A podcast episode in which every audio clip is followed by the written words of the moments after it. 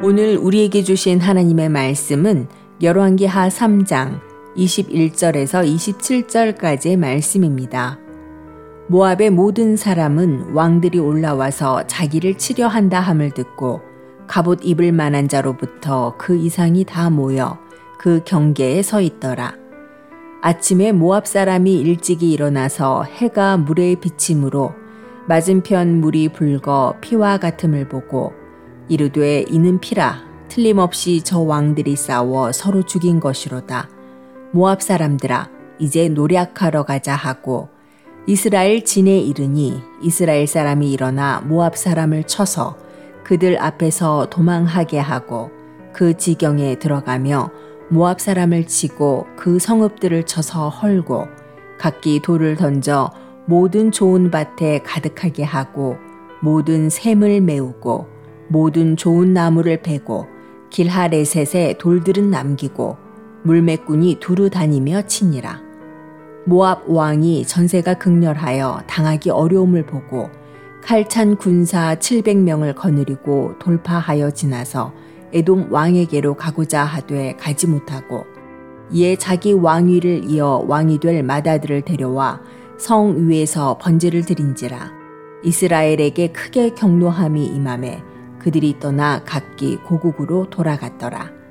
아멘.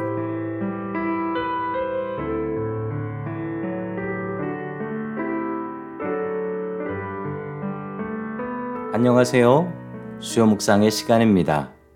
북이스라엘의 아합 왕이 죽은 후 모압은 독립을 꾀하고 있었습니다. 모압은 강력했던 북이스라엘에 당시 조공을 바치고 있었는데 어느 날 갑자기 그 조공을 끊어버린 것이었습니다. 그러자 북이스라엘의 요람 왕과 남유다의 여호사밧 왕이 에돔 왕과 힘을 합하여 이참에 모압을 혼내주기로 작정을 하지요. 이 세 나라의 군대를 모두 상대해야 되는 모압은 전 국민 전시 동원령을 발령하고 전쟁에 대비했습니다. 모압을 치러 가던 중 연합군의 군인들이 마실 물이 떨어져 버렸습니다. 그러자 그 왕들은 엘리사 선지자를 불렀고 기도하게 했습니다. 엘리사 선지자의 기도를 통하여 물이 넘치도록 흐르는 기적을 경험했습니다.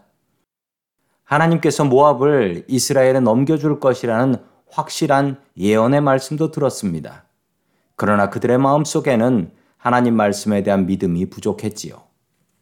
모압의 힘으로 3개 연합군을 당할 수 없었습니다. 모압 군대는 허무하게 참패했고 모압 땅은 처참하게 파괴되었습니다. 하나님께서 말씀하신 그대로 되어가고 있었지요. 모압 왕이 700명의 특공대를 뽑았고 연합군의 가장 약한 부분이었던 에돔 왕 쪽을 돌파하려고 시도했지만 이마저도 실패했습니다. 이제 모압 왕은 죽을 일만 남았습니다. 그러자 모압 왕은 최후의 방법을 사용합니다. 자기의 대를 이어서 왕이 될 장자를 자신들이 섬겼던 신인 금오스 신에게 바칩니다. 불로 태워서 금오스에게 제물로 바쳐버린 것이죠. 모압 왕은 더 이상 잃을 것이 없었기 때문입니다. 이스라엘 백성들은 그 모습을 보고 두려워 떨게 됩니다. 이제 금오스 신이 화가 났으니 앞으로 전쟁은 지게 될 것이다 라고 생각했지요. 이스라엘 백성들은 오합지졸로 흩어져서 자기 고향으로 돌아가 버립니다. 전쟁은 이렇게 허망하게 끝이 납니다. 이스라엘 백성들은 하나님의 확실한 증거를 경험했고 하나님의 확실한 예언의 말씀도 들었지만 그들은 끝내 금오스 신 앞에 여지없이 무너져 버립니다. 우리는 확실한 하나님의 말씀 위에 거해야 할 것입니다. 말씀을 의지하며 산다고 하면서도 세상에서 벌어지는 일들을 바라보며 기가 죽어 하나님의 말씀을 잊고 살기 때문입니다. 성도 여러분들은 하나님의 말씀을 온전히 의지하고 계시나요? 나에게 일어나는 현상들보다 더욱더 중요한 것은 하나님의 말씀이라는 것을 인정하며 살아야 합니다.